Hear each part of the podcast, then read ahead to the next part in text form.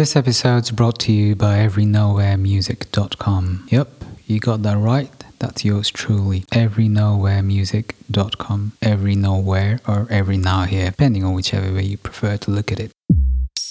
Welcome to the second episode of this year. In an age where multi-hyphenate is becoming the new standard for artists, it's interesting to note how some of us have been doing it for a while, and Rajesh Mehta is an exemplary display of how to do it with grace, with depth, and um, with a story to boot, which um, is the stuff many a brilliant novel is based on. This conversation will speak for itself, as is the motto of our podcast, but in the meantime, this is me also giving you a gentle reminder. This podcast is a completely independent show, so if you want to support us, go share it on your social media posts. Please subscribe to the show on a platform of your choice, preferably Apple Podcasts or Spotify, and just spread the word. Each episode is about forty hours of work, and it's all pro bono. The only reason I'm doing this is that I want to add value to the arts and education in a manner that I really missed, and probably people like Rajesh even missed during the time, I'm going to be bold enough to presume, when we were in the most formative years of our artistic journey. Also, check out the new updates on my new course C I A R, the Complete Independent Artist Roadmap. There's a bunch of updates coming. It's almost launched. You can currently pre-enroll for a once-in-a-lifetime opportunity at an eighty percent scholarship. If these are things that interest you, go check out the episode notes and look into the details, do a little research. And in the meantime, without much further ado, please welcome Rajesh Mehta. Hello, fellow beings. Welcome to Tapasya Loading, a safe space to attempt honest, raw, and authentic conversation in homage to the ancient act of stoking a sacred fire.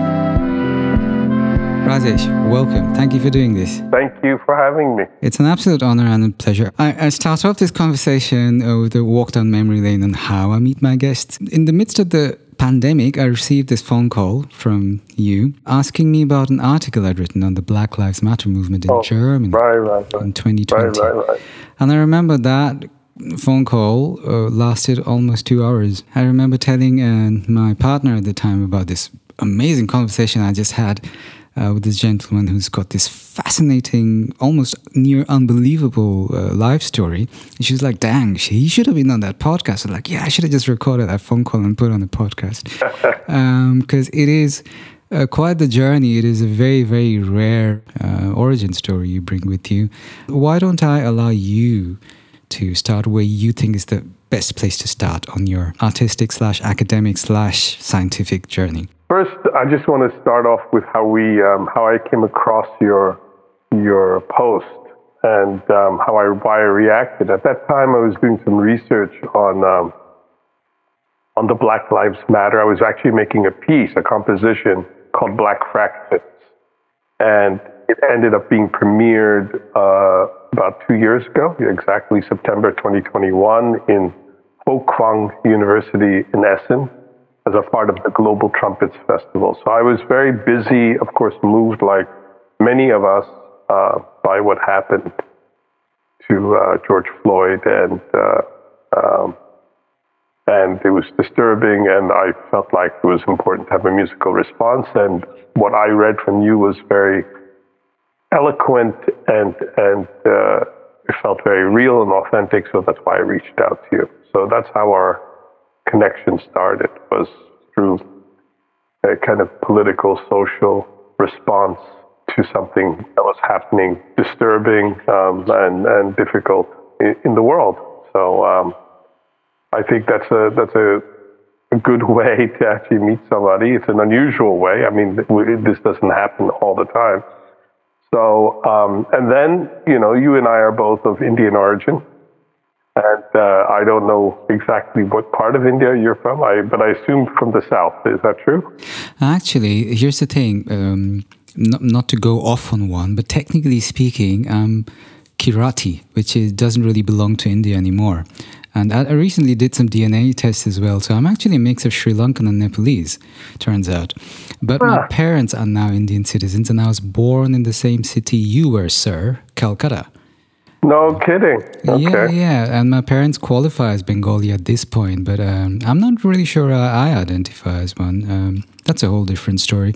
But I was born in Calcutta, left as a seven-month-old baby. Okay.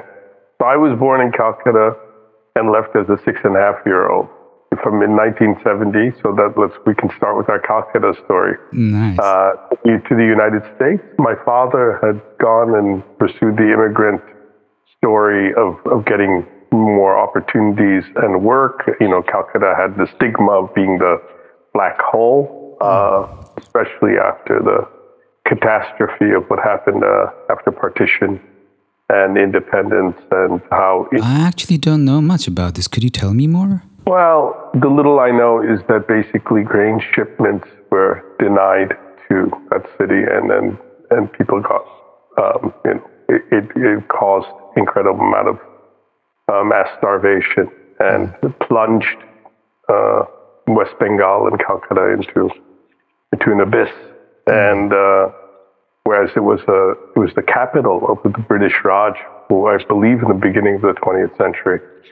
So um, you know, there can be uh, I can get back to you about all the details, but you know, my, I remember my grandfather. I don't know when he moved from Gujarat. We're not Bengali, so. Mm-hmm. Uh, um, but my father was born there in nineteen thirty-eight, so so he lived through the trauma of that city as a kid.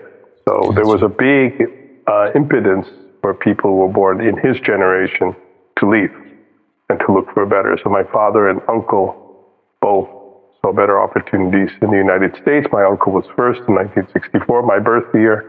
And then my father joined him in sixty-seven, and my mother, my brother, and I stayed in Calcutta for three and a half years without him while he was studying and, and you know, getting a job in computer science. So we joined in nineteen seventy. So that was a tough immigrant story where, you know, my mom had to be with two sons in Calcutta alone, mm. partially in Mumbai with uh, great-grandparents of mine as well, but mostly in Calcutta with my grandparents. Those were, you know, but... I, I have to say, as far as art and intellectual life and music, I'm very proud to have been born in that city. I still think it's one of the, it's probably the most interesting cultural city in India. Wow. Thanks for saying that. Even though I'm not uh, Bengali, I, I'm, I feel it's a privilege to have been born in the city of such great thinkers and, and artists and musicians and freedom fighters and, uh, you know, from Tagore to uh, Ravi Shankar to, I mean, it, the list goes on and on. Great astrophysicists who won Nobel Prizes, Amartya Sen, mm. the uh, great economist who won a Nobel Prize. So, I mean, other than their accolades, it's just simply the vibe of that city is incredible. You know, I went back with my family, uh, my wife and two daughters in two thousand fourteen. Mm-hmm. A kind of a roots visit. Also, I have an aunt. My mother's sister lives there. Nice. And still, still that place is, it's still such a thriving intellectual and cultural mm-hmm. hub. You know, most people will would probably avoid that city, you know, who are traveling to India. They're, they're going to, uh, they're, they're, you know, the, the, the most common, let's say, urban destinations are Delhi, Mumbai, Bangalore, Chennai, but Calcutta is something I would highly recommend uh, for anyone who wants to see India's really intellectual and cultural strength. Beautiful. Thank you for sharing those thoughts. They don't get heard enough often. There's so much of history in that city that just has gotten bypassed in the recent past. Just to clarify, I did know about the the grain, well, what is often referred to as genocide, actually. But I didn't know that Calcutta was referred to as a black hole at the time, and that's the part I was hazing. I hadn't realized... Well, that stigma, I, I don't know when yeah, this... the stigma uh, of it. Yeah, it makes a lot of sense now to me um, when I think back on a lot of conversations going around. I think that that sort of uh, uh, title or name for Calcutta, or black hole, or this this description may have come around the time when Mother Teresa also really, you know, took a foothold mm. in Calcutta, and then also highlighted the, the poverty. And uh, I mean, yeah. when I was a child, you know, uh, in nineteen from nineteen sixty-four to nineteen seventy, you know, going to school and seeing kids my age dying on the streets was quite a shock. You know, I'll never forget that I felt the sense of injustice and unfairness about why I was still a middle-class kid, so relatively we weren't from an affluent family by any means, but my mm-hmm. father, grandfather had a decent job as an accountant at the Roxy Cinema. So we were middle class, and middle class in Calcutta meant at least you could, you know, go to a kind of a small private school and, and, and eat well and whatever. And, and there were kids my age who couldn't. So, you know, the sense of injustice and the sense of the disparity was so stark that definitely influenced my perception. Did you know it was one of the first five cities in the world to have electricity? No, I didn't. A lot of people don't. No, I didn't, but I'm not surprised. I was surprised when I found out last year from a good friend of mine, who's a very well-known filmmaker, by the way, goes by the name Q. You might have been familiar with his work.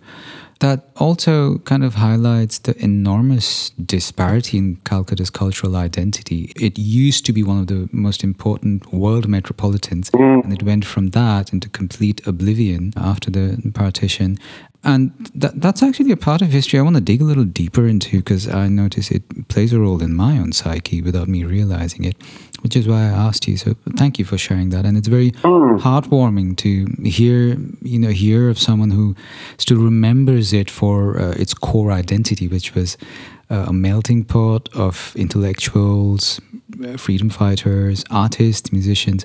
People seem to have forgotten that. It's not just India, but the role it plays globally is something that's kind of gotten buried in history over time. Yeah, the Bengali filmmaker Satyajit Ray, the late. Yeah. I think you see also the the uh, Western influence from the French filmmaking tradition, mm-hmm. influence on him, but you see an authenticity. I mean, he might use those those tools and techniques, but uh, the um, the expression is still very, very rooted in, in that city's and that state's culture. And uh, so I think it's a very easy way to get a glimpse of something, yeah, that encapsulates what I think is the essence of that city. Beautiful. Do you remember leaving the city and how you felt at the time? Uh, did you know you were leaving oh, the country, yeah. starting a new life? Yeah, I mean, we, you know, I uh, had learned enough English to be able to write kind of broken English letters, aerograms at that time to my father. Wow. We had no phone calls. There were no, you know, at that time it was much too expensive to have a, a phone call wow. from Calcutta to, to New Jersey in the United States. So I think my mom also, she had no telephone contact with my father for three years, three and a half years. Yeah. So it was all letter writing and aerograms, you know, these beautiful things where you just one page and, and mm. with, with, with that you can steal. Mm. And uh, I still have one. I found one that I wrote to my father. It, it's hanging on my wall. My, somehow it, my father passed away two years ago. And then somehow when we were cleaning up, I, I found this. And it was my letter to him about how excited I was to come to the United States and join him and what kind of toys I wanted when I got there. Did you get those? Ah, I don't remember. I think I got some. I okay. didn't get it all. But it was, um, I mean, the first thing was an excitement to go. I didn't know what I was going to, but the sense of adventure was there mm-hmm. and to rejoin my father. And uh, but then, I mean, going there, it was a good big shock. We arrived in December of nineteen seventy. Ooh, winter. From the heat of, well, at that time it was still temperate in Calcutta in December, but it was warm mm. to snow. And I didn't know what snow was. So that was an unbelievable shock to experience cold and snow. And, you know, we came exactly in, in Christmas season. So that took some getting used to because I, I, I like the warm weather. Mm, I, I still do. Took me a couple of couple of years to get used to uh, Western winters. When did music start happening, sir? I had uh, I started first grade in New Jersey, and uh, so in nineteen seventy, seventy-one, and um, in fourth grade. At that time, public schools in the United States had excellent music programs. So every kid had a chance to play, let's say, uh, an instrument in school. Mm-hmm. And uh, I think I might have heard some snippet of Louis Armstrong somewhere you know, and mm. probably on A M radio, because we had nothing more than that to listen to. So when they asked, when I was ten years old in nineteen seventy-four in West Orange, New Jersey, in Gregory Elementary School, I said, I want to play the trumpet. And it started in nineteen seventy-four, and now what, what are we in, two thousand twenty-three? So next year will be fifty years. Wow, mad respect. Do you remember what it is, what it was about the trumpet of all instruments that attracted you to pick that, apart from Louis Armstrong? Mm, you mean at that moment, or, or, or in hindsight? Can I can I imagine what? Both. I think I ended up playing in public school music programs. Mm-hmm. Um, you know, I was a more of a math and science oriented kid, and mm-hmm. that's probably also our cultural influence. I mean, you know, my father's a computer scientist. Right. My uncle was an engineer. We lived as an extended family, so.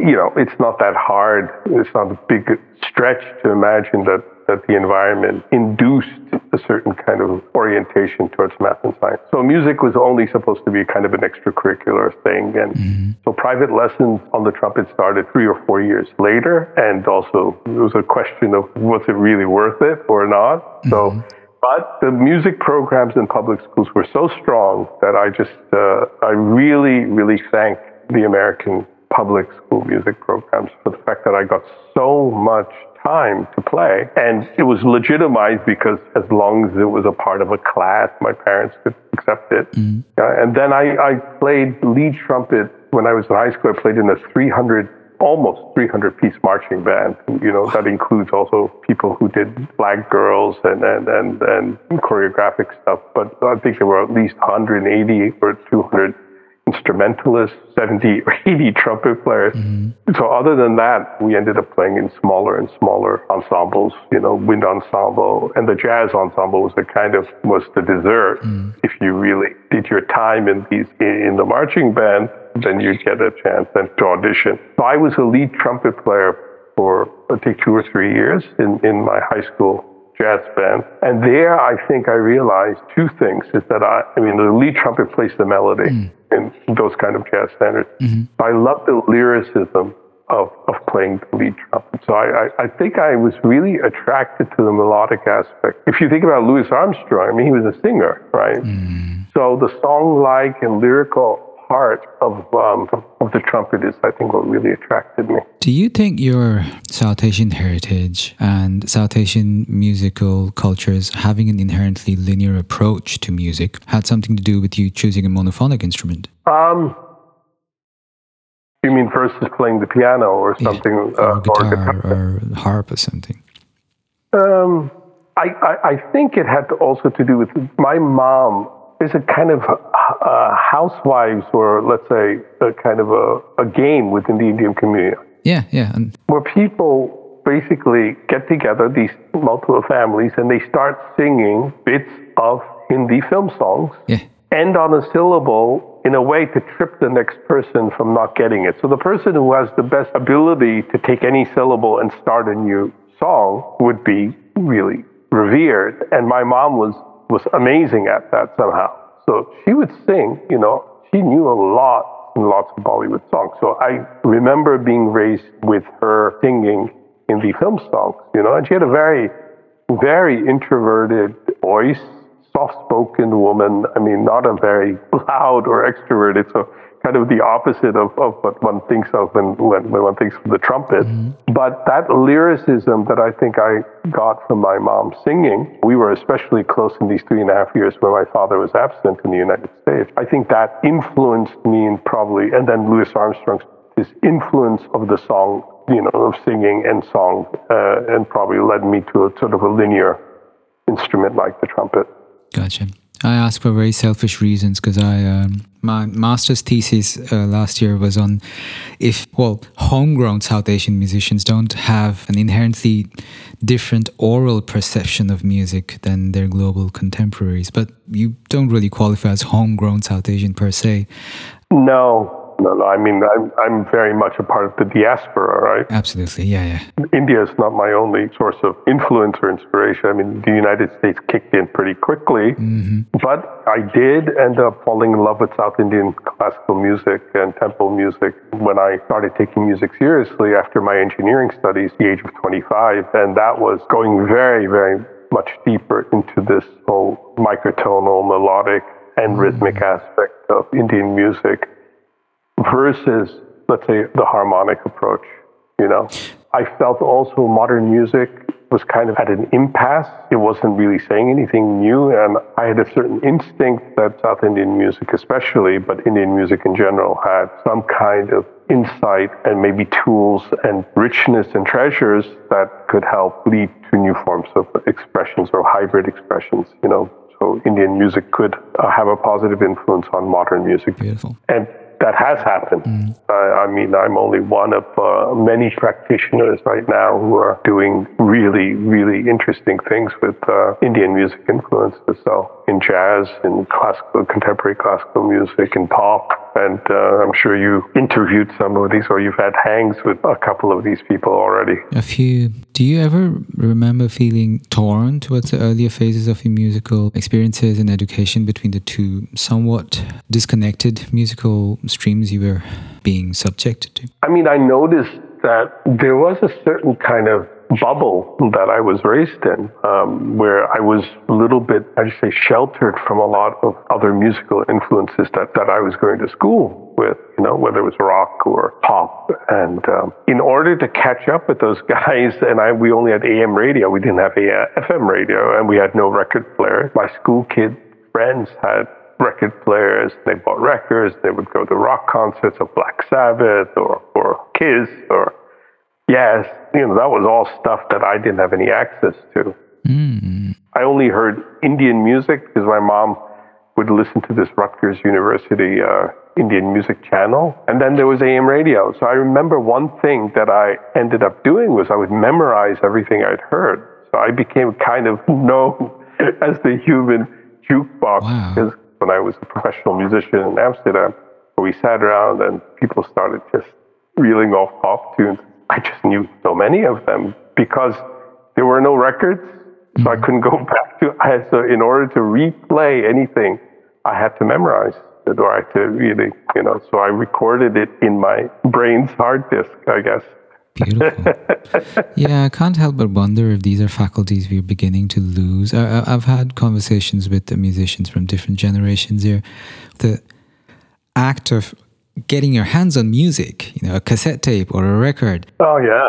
Because there was so much effort involved. It gave an entirely... So by the time you got your hands on music, you know, you're, it's like your alertness levels were going to a whole different degree. Because you knew that I'd worked really hard to get my hands on this music. And I'm going to give it all I have when I'm listening. Now, you'll run away from music because there's just too much of it all over the place. Yeah, yeah, it, it's true. It's, it's not that kind of... the same kind of excitement of like going to a record store and getting that album and going home and listening to it. And that part I ended up getting uh, after I went to, to university, after I went to M I T. And then, you know, I was an adult, I was eighteen, I could do whatever I wanted. So I got my record player and started living a kind of delayed adolescence as far as, you know, being able to do the... Mm.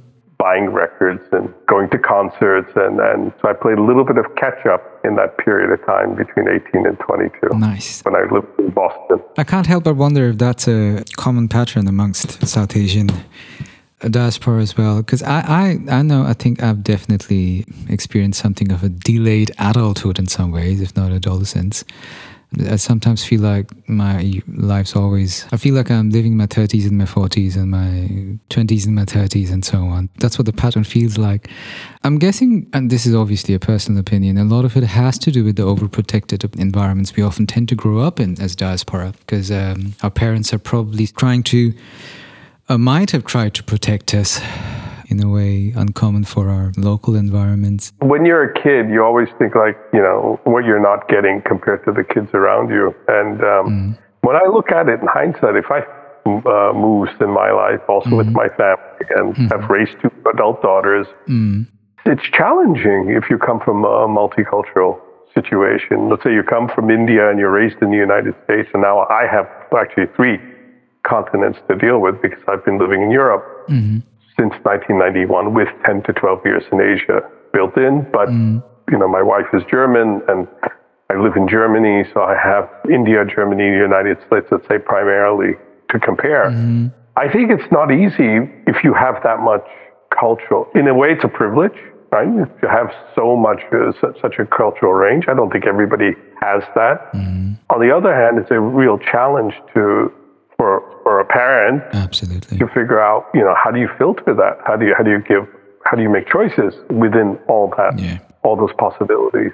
And I think that's also why what you talk about, delayed adolescence, it's just, you know, you're discovering stuff at a, at a different time yes. than other kids do who are raised maybe more in intact, you know, monocultural environments, which which is completely valid and fine. I have not, nothing uh, uh, but appreciation yeah, sure, for, sure. for all kinds of mm. uh, biographies. But, you know, we, we get to experience certain things a little bit later if we want to. We make yeah. the choice and say, okay. Completely with you there. I want to know what it was like to be a fourteen-year-old kid who could buy records. And so I did that as an eighteen-year-old. So what?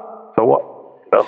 Yeah, yeah, absolutely. I um, I can't deny the privileges a multicultural background or upbringing comes with, but I do want to say, and because I do feel people tend to forget that it's also double or triple the work. Mm. If you have a tricultural or bicultural background, there's also three different personas you have to process and kind of integrate into your life in a way that is not schizophrenic. Cultural schizophrenia is a thing. It's not mythology. I've dealt with it firsthand, and it takes a lot of processing, and it's an ongoing process. It never really stops because the situations, I almost said paradigms, but I overuse that word, they keep changing. So sure. I mean, the, the, the feeling of being, let's say, different and of feeling a little bit alienated comes very easily to people who have that many cultural influences mm. or backgrounds. Um, it's kind of ironic, so, isn't it? Yeah, it is, because in a way you'd think that you have such a wide range of cultures to choose from. On the other hand, in order to feel embedded in one culture, whichever one you're living in,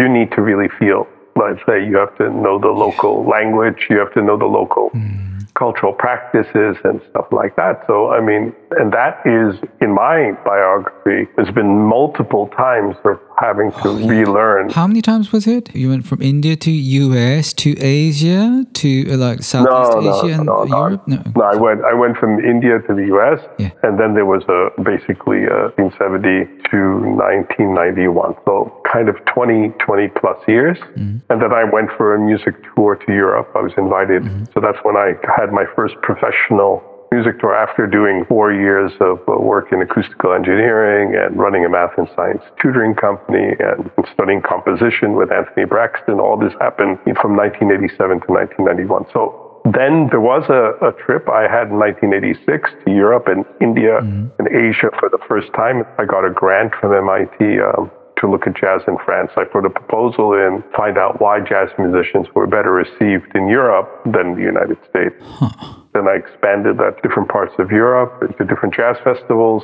I had press passes from, you know, major producers. So it was great. I was very fortunate to get a really insight. I got to meet some of the greatest musicians, Miles Davis, Wayne Shorter, mm-hmm. Lionel Hampton. And then I ended up going back to India, and that was nineteen eighty-six, but that was the first time since nineteen seventy. So that was a long, long stretch.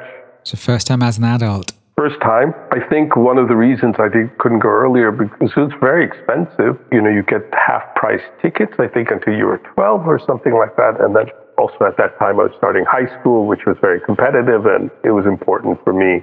So there was basically no opportunity to go to India, although ninety percent, ninety-five percent of my family, relatives, you know, my grandmother, my aunts, my uncles, thirty or forty cousins, all lived in India still.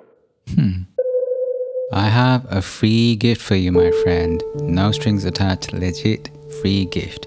What if you could have your entire career as an independent musician presented to you on one page? All of the aspects you needed to be aware of, starting from creativity to collaboration, stuff most musicians are a little less privy to, like P R, other aspects of music business, down to self-care, and a very lucid display of how all of these elements are interlinked. What if you could have one page which gave you an overview on all of that? I can give you that page, and it's up for a completely free download. Please go check the episode notes. You'll find a link there. one page, an entire overview of an independent musician's career. And in case you wonder why I'm doing this, I want to build an ecosystem of holistic, happy musicians. Musicians and artists who are building their careers in a fulfilling manner on their own terms. So, if this is something that resonates with you, go download the Artist Roadmap. So when I went back in nineteen eighty-six, after I graduated from M I T, got the grant, did the Jazz in France thing for the summer, that was a huge cultural shock for me. I really, if you talk about really feeling split, mm. I felt a strong, strong connection to my, my grandmother especially, and mm. but I felt totally, you know, oh God, yeah, I was like I was an alien, and uh, oh, hard relate. There was a chasm there that was took a long time to bridge. And I would say that I didn't have a musical tool at that time. I mean, okay, I you know I played jazz, and but I didn't have a connection to Indian music in any profound way. Mm. That I think helped me when I started to go back to India, subsequent and and regular and and more frequent trips. Um, mm. As of, let's say, nineteen ninety-one, and I discovered uh, South Indian classical music in nineteen eighty-nine. And then I went, I kind of had a mission to find out as much as I could about Carnatic music. And uh, that gave me a bridge to being able to heal this, or, or to bridge this chasm. Brilliant. That split was healed. I think a, a part of the hard thing for, is that you're always kind of going nostalgically back to something that actually doesn't exist anymore. Yeah. It's very vague. It's, you know, you only have little bits and pieces of memories and flashbacks into yeah. stuff. And it's very hard to get a fulfilling and satisfying feeling of connectedness. Mm. But it took a long time. You know, I'm fifty-nine now, so I would say the feeling of also even being here in Germany and feeling like I don't need to go somewhere else, that this is really a good epicenter somewhere between my two countries, India and the United States. That that all only kicked in really post-pandemic in the last year, year, year and a half. Gives me hope. I left my childhood in London, actually. Oh. And I went back to India as a nine-year-old kid, learned the language from scratch. Which language did you speak at home? Well, mostly English. Mostly English. And um, the first six years of my life were spent uh, living between London and Libya. The first language I spoke was a mix of um, Hindi, Bengali, English, Arabic and Turkish. Wow. It was literally like my own concoction. And uh, it was a concoction only my babysitter, who was Turkish in Libya, in an Arab country, and my mum would understand. Wow. And I thought it was perfectly fine to speak that language until uh, I'm in Calcutta, and next thing I know, no. I can intimately relate with the conflicts involved now, because um, it is so much to deal with, because it feels like there's me, there's my mum, who I want to hang with, spend quality time with, and in the middle there's India, and it's it's and uh, this enormous uh, um, cloud of information, which is so much work for me to process, and all I really want to do is just hang with my mum. Mm. Uh, does that make sense? Oh yeah, sure, um, sure it does. I, I don't have that same scenario. I, mine's a little bit different. My mom's in, in New Jersey. Oh, good for but, you. Uh, but but the United States is not a not a joke of a country to to you know. It's in, it's also in its own way overwhelming. I mean, yeah. uh, I just went. I just came back. My mom just turned eighty-six on October eighteenth, so I flew in mm. for her birthday. Beautiful. And uh, she's a widow now, because mm. my dad died two and a half years ago. So, but um, this was probably the first time that America didn't get overwhelm me, like mm. the way you're speaking about how India overwhelms you. And I felt, well, you know, seeing her, could really spend quality time with her, and uh, um, and be comfortable in the United States. So, but it takes a lot of time and a lot of work. Yes. To cook all those ingredients in, in your life's dish. Yes. The phase of your life you seem to have attained, though, is very helpful for me. I want to let you know. So, yeah, it gives me hope. It's called aging. I, I, I would contend it's called maturity, uh, which is not always uh, inver- it's not always proportional to age, in my experience. Let's focus on your music. Sure. Um, you address white supremacy very strongly with your music and your art. Will you tell us more about this? I don't think that's that's a, that's a accurate description. I've only fraction. My music tends to fall more into, let's say, uh, art music areas without, let's say, too many political or social, let's say. I, I mean, I may do this more. I mean, I think it's very important to, to deal with, let's say, these sort of themes, and especially about racism, which I, and I'm sure you and many others have experienced. Mm-hmm. That's an aspect of growing up in New Jersey, which was pretty tough.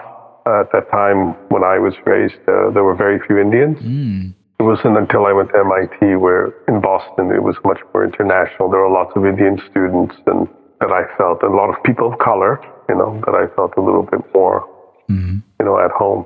My work outside of, let's say, pure art music, I have a new C D release called Malagasy Breath on Subcontinental Records. The producer's name's Arun Natarajan, and he, you know, has produced a C D with my Sky Cage Quartet and the uh, singing of uh, Madagascar and Lemurs. So this was a project about the environment and ecology, and um, someone sent me a video a couple of years ago about these extraordinary monkeys hmm. from Madagascar who are endangered, and their incredible singing. They've been doing ten to twenty, well, decades of research. And so I just got this article, and I saw the video, and I thought, oh, first of all, this was unusual, because I have a, I have special uh, trumpet innovations, one of which is called the Naga Phoenix. It's a slide trumpet with valves and the microtonal slide. Yeah, yeah, I want to dig into that in a bit. And And what I heard from these monkeys was exactly the register and the range with their glissandis, the way they sing, of my Naga Phoenix. And uh, so it was really uncanny that I had an instrument that could actually, in a way, imitate these monkeys. So what I did was, within ten minutes of getting that article and hearing that, I immediately overdubbed, and I became the third monkey to be uh, accurate. They're lemurs. So I took these two monkeys that were in dialogue, and I became the third monkey, and I added and sent it back to the University of Turin at Max Planck Institute and said, hmm. can we collaborate? Because I'd love to do something that is about the environment and about these endangered, unbelievably beautiful creatures. They're extraordinary singing. I mean, they sound like electronic machines. It's so touching to listen to them. Amazing. So they they responded and say, you sound like the third monkey. We would love to do a project, and we'll give you our sound archives. That whole thing led to multiple grants that I got from uh, Music Foundation Berlin, and uh, the structural grants that allowed me to work remotely with my Sky Cage Quartet. And my musicians are, two are in Berlin, and one's in Hamburg, and I'm in Duisburg, so we had to coordinate that. But so that just was released at the end of August. That's another new direction. It's almost an interspecies. It's not a real dialogue because they're not interacting in that way, but it's about us. That record has just come out, and uh, a solo record, a vinyl of, of uh, recordings I did as a guest professor at the uh, Norwegian Theatre Academy. It's called Naga Seven. Both of these are released by Subcontinent, Subcontinental Records right now. Brilliant. There is a very relevant chunk of your work, though, in the middle, which I find is incredibly fascinating for me anyway, which is you were an electrical engineer, and not just a random electrical engineer. You went to one of the premier institutes in the world. You went to M I T as an engineer and managed to diversify that entire path onto that of an artist, and went on tour as a jazz musician to Europe. That's not the kind of thing people do every day. What happened there?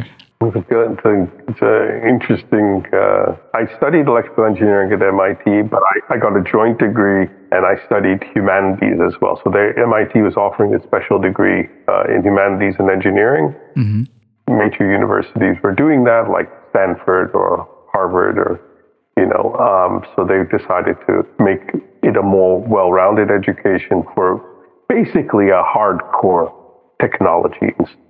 You know, at that time we had eighty percent, I think, men uh, when I started in nineteen eighty-two. Mm. I always loved music in high school, and I loved languages also. I mean, I really also loved English and, and literature. And so for me, it was a little bit odd to be so in such a narrow kind of uh, program of just studying engineering without all the other things. Luckily, the music pro- uh, connection was really strong because M I T had a um, top arranging teacher, an amazing uh, a guy named Herb Pomeroy, who's the head of the Festival Jazz Band at M I T, and he was at Berkeley, which was just across the bridge from M I T's campus. Right. I started taking classes at U C Berkeley, and there I found uh, a treasure trove of, of humanities and philosophy and psychology classes things. So I ended up getting a joint degree in history of ideas and electrical engineering from That's M I T in, in, and graduated in time, thanks to M I T approving of that. So, but I, anyway, the bug of California and Northern California bit me in Berkeley, and I ended up moving there. Also, Berkeley's, you know, politically and socially progressive. Mm. I met a guy who was doing a master's uh, in contemporary music at Mills College, and he was studying with Anthony Braxton, this brilliant jazz musician, composer, avant-garde uh, African-American musician. Um, and he invited me to to meet him, and uh, that led to basically me becoming an auditor, doing all those things that I mentioned professionally, running a math and science tutoring business, which was growing very well. I ended up hiring people because it just, people liked the, the quality of the work, uh, and I continued the acoustical engineering lab work I did. Uh, but um, then I started studying with Braxton. I would go uh, once a week.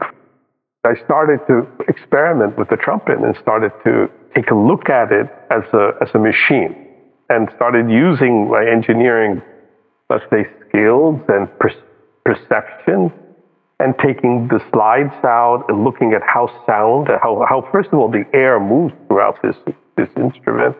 What happens if you take a slide out? What happens if you if you play and then you, you put a piston down and, and the sound comes out of a disconnected slide? All this led to, you know, understanding the physics and the acoustics of that instrument. And I started making extended instruments, uh, trumpets, hybrid trumpets. And, and, and so that has been uh, a part of what I'm known for is, is to play hybrid trumpet innovations, which I've custom designed or have had people, instrument makers, make for me, like the slide trumpet in Singapore. Mm. And they all have a certain function in basically reproducing, also extending the sonic range and the acoustical possibilities of the trumpet so that I can make noise there. So I have a whole range of instruments. Two notable ones is the slide trumpet that I told you. Which you said that's made in Singapore. An earlier version was in nineteen ninety-eight.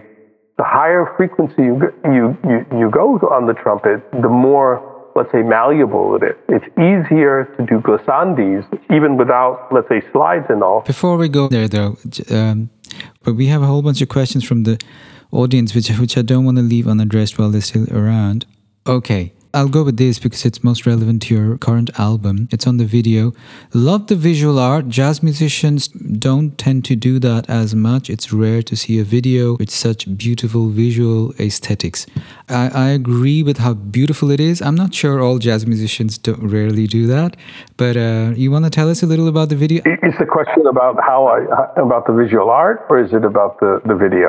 What was your inspiration behind shooting a video the way you did? By the way, I second this uh, person's um, opinion. I, I love the video. I, I do agree. It's rare for videos to really kind of visually represent the essence of the music the way this did. Uh, I mean, to be really fair, the, the brain behind all this is Arun from Subcontinental Records. Mm-hmm. I mean, he's an amazing producer, and this guy is really brilliant. Mm-hmm. To talk about the music on that video, I made a recording in an extremely dark mausoleum in Oslo five years ago yeah. uh, when I was a guest professor doing a music and architecture workshop. And I did a, a recording in an over-acoustic, very dark cave-like space with art, with a fresco. Amazing. I, reco- I did a demonstration for the students, the scenography students, to show them what acoustics, you know, so this is, again, you know, music and architecture and the acoustics of space. So, and this extremely, uh, you know, highly reverberant space would only allow for a certain kind of musical expression. So I did one raga-like uh, thing, more melodic. What you see in, in this music video is one of the two solos on the vinyl Naga Seven, which has uh, been released. Arun, he knew of a, of a professional filmmaker in India, and this was the word of Sharat Kola, the, the filmmaker, who basically took footage in Rishikesh. They asked me for uh, footage of me playing, and so I went to my local botanical garden here in Duisburg, Germany, around the corner, which has uh, bamboo trees, and uh, amazing. It just kind of blends so well, and in India, because of the bamboo. And uh, Arun is, he's, he's such a smart. I hope you're listening, Arun, because, you know, I love you for, for your, your creativity. So all credit goes to him.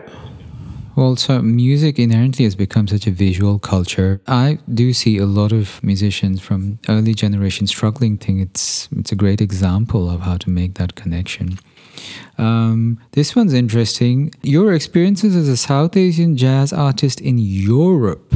Mm, it's gone through different phases. So my first experience was in, in, in Amsterdam, and uh, I met my wife there, who's uh, studying uh, soprano at, at the conservatory, and she's German. But, you know, one thing led to another, and we made our, I made my first home there. So I was kind of, you know, integrated into the into the Dutch musical environment. Do you speak Dutch as well? I, I learned, I didn't speak that much, uh, but yeah, I can understand Dutch. Gotcha. And now that I know German quite well, uh, Dutch is much easier for me. Gotcha. Um, but, um, and then um, my el- uh, elder daughter was born there in nineteen ninety-six, and then we moved to Berlin. There was a horrible moment in nineteen ninety-eight where immigration, complex immigration situation for, in, in Holland in general. There was a threatening moment for me and for my family. Luckily, I have an American passport, and she was German, and I was getting a lot more work in Germany anyway, and, and playing in Berlin and, and other places. So it was a logical decision to go from Amsterdam to Berlin. So that was my second home from two thousand, no, nineteen ninety-eight to two thousand five. So these are two roughly seven-year periods each, one seven years in Amsterdam and seven years in Berlin. And this is my, let's say, my third phase in Europe. I came back from Asia, which I longed to live long-term. To be very frank, I thought I wasn't getting really what I wanted exactly from Europe, mm-hmm. even though Amsterdam and Berlin are two unbelievable cultural cities, and I'm grateful for those experiences, but I was still not convinced yet.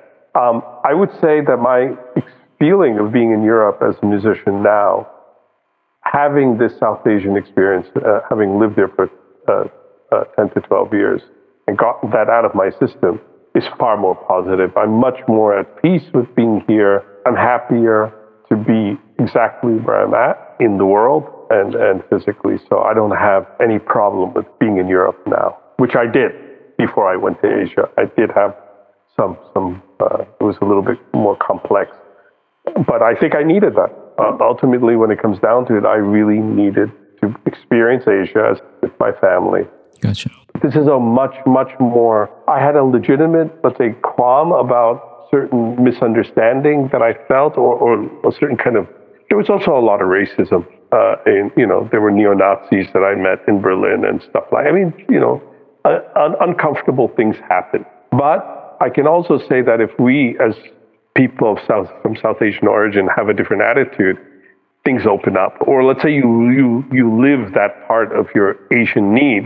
Like I got to, I got the privilege. I mean, it's a real privilege to have been able to do that. Then um, things can change. And uh, so I started taking also learning the language much more seriously in the last couple of years, and to integrate here more. And so that's done me really well.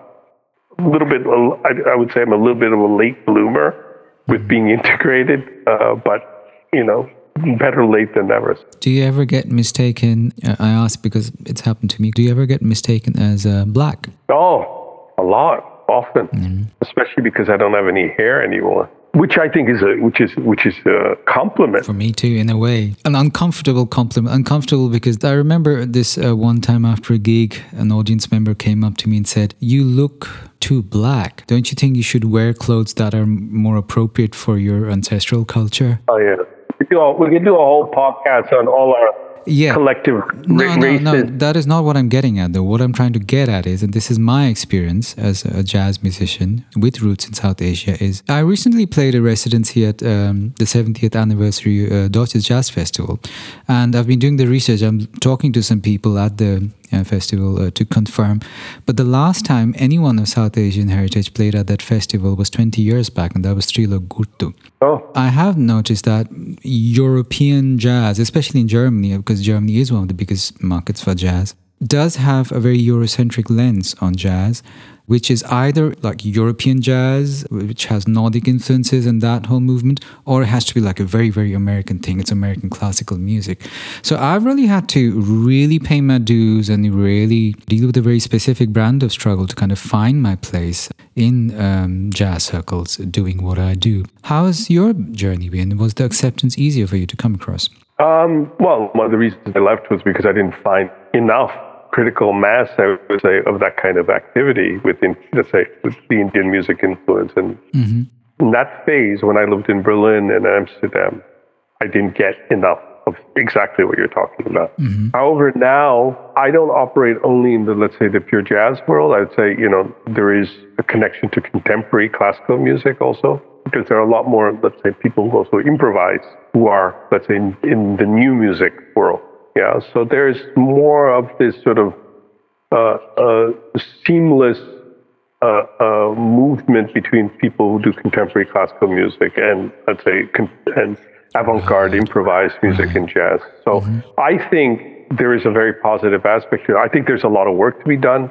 I'm even considering thinking about the institute that I abandoned in Asia and whether there is some kind of variant of that possible to manifest here in Germany and in, in, in Europe. Mm. If it got the support that it needs, it could make a certain kind of contribution in this whole nexus of topics, you know, and to try to anchor something and to give it a certain kind of uh, profile and visibility. But there are good things that are happening, but there isn't a kind of cohesive center for that. And I think it's probably something that is necessary because there are too many people who are just doing their own freelance gigs and all struggling with their own personal stories. But when you add all those personal stories together, there's quite a community of people who are doing things. Mm-hmm. What do you identify as and how does that influence your approach to music? I'm going to make the assumption that they're referring to cultural identities here. So do you identify as American? I, con- I consider myself an Indian American whose home is Germany. So um, I'm not German and I'm not European, but obviously if my home is here and I've been living abroad since nineteen ninety-one, I haven't lived in the United States since then. You know, Europe has had a, a profound influence on my thinking and, and the way I live and the way I've raised my children and the way I do my music. Mm-hmm. So I would say I'm definitely Europeanized. But mm-hmm. I'm an American, uh, I'm still an American passport holder, and I'm of Indian origin, so. And last one, uh, thoughts on raising multicultural kids? Oh, how has your journey wow. been as a as a parent with the very diverse Wow, my God, I, I, I would love to have my daughters on, on this one. Are they around? And they're happy to, they're welcome no, to come over. No, no. Well, one's in Berlin, but she, she, she can come over to your studio. And, always welcome. I mean, I love being a father and, and raising. For me, this dimension of becoming a parent and becoming a father was, was such a gift for me as a musician and as an artist. I felt that there's, it's too, there's too... much of a kind of tendency to be egocentric and narcissistic, I think, within the music and artistic world anyway. And I think what happens when you have to raise children, or in what happened, especially in my case, is that it really stretched my, my consciousness of taking care of other beings. Wow. Um, and raising them as, you know, their mother's German, their their grandparents are German and Indian, yeah. Their cousins are American. And interestingly enough, they have German and American passports now, and Indian O C I cards, so kind of permanent green cards for India. In a way, my My goal was to give them all three cultures, and this was our shared goal. It was not only my work, obviously, uh, raising these girls, but was to give them, to expose them to all three of their cultures, you know, India, Germany, and the United States. And I think they've gotten all three. They haven't lived in the United States, so that's still something maybe in the future for them to decide. But linguistically, of course, you know, I spoke English and with a with an American accent, so they also have that. And uh, so they sound a little bit like me mm-hmm. when they speak English. There have been different challenges depending on where we, where you know, I raised them, whether it was Berlin or in India or in Singapore. But it's been a fantastic, sometimes difficult, but it's been a great journey. And I feel privileged to have the opportunity to also really look at three different cultures and to have daughters who are connected to three different cultures. Sounds beautiful. I'm sure they'd be happy to hear that. Well, we'll see.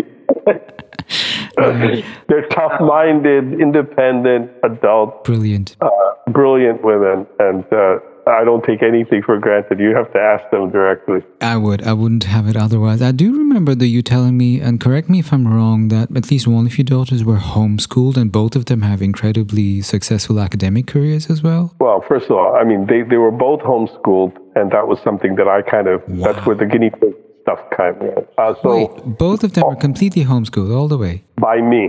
Whoa, yeah. Why did we not talk about this earlier? Yeah, well, because that was a... Uh, That was the reason why we could stay in in Asia. Amazing. Quite an exciting journey, which also made our family come together and, and be a, a kind of a very symbiotic unit for a long time. Quite the inspiring story, indeed. Mad respect. We have run out of time. I have one last question, which is something I ask some of my guests, not everyone. And this is like a mission statement slash question kind of a thing. Uh, as you know, th- this show's called show. I call it a show now. I can't believe I call it a show. It's not a show. Well, this hang this podcast is called Tapasya Loading, and tapas refers to a sacred fire, loosely, loosely translated. If you were in front of a sacred fire today, what would you want to burn away? Ego. I think ego creates, manifests, you know, what Indians call Maya, illusions, and I think ego is a very complex. So I wouldn't say burning the ego, but but certain manifestations of the ego. I think we can all think a little bit less of the small self and a, a lot more of the larger self. And I think, I mean, I remember the word tapas as a yogic exercise, and it was actually a technique that yogis used yes. to burn their inner ignorance, and a part of it was the egocentrism. Mm. So I think, uh, I, think I, I stick to the ancient yogis. To put the ego in its right place. It's a, there's a place for it. That's, that's a lifelong focus of mine. Thank you, sir. It's been an absolute honor and privilege. Thank you. Gratitude from the bottom of my heart for listening till the very end. Please consider taking a minute to subscribe to our show so you know when the next episode is out. This is a labor of love, one I hope snowballs into one that's sustainable in its attempt to support independent thought and authentic relating. Well, having you as a regular member of our audience is what makes that a realistic prospect. Much love and talk soon. Just another voice out there.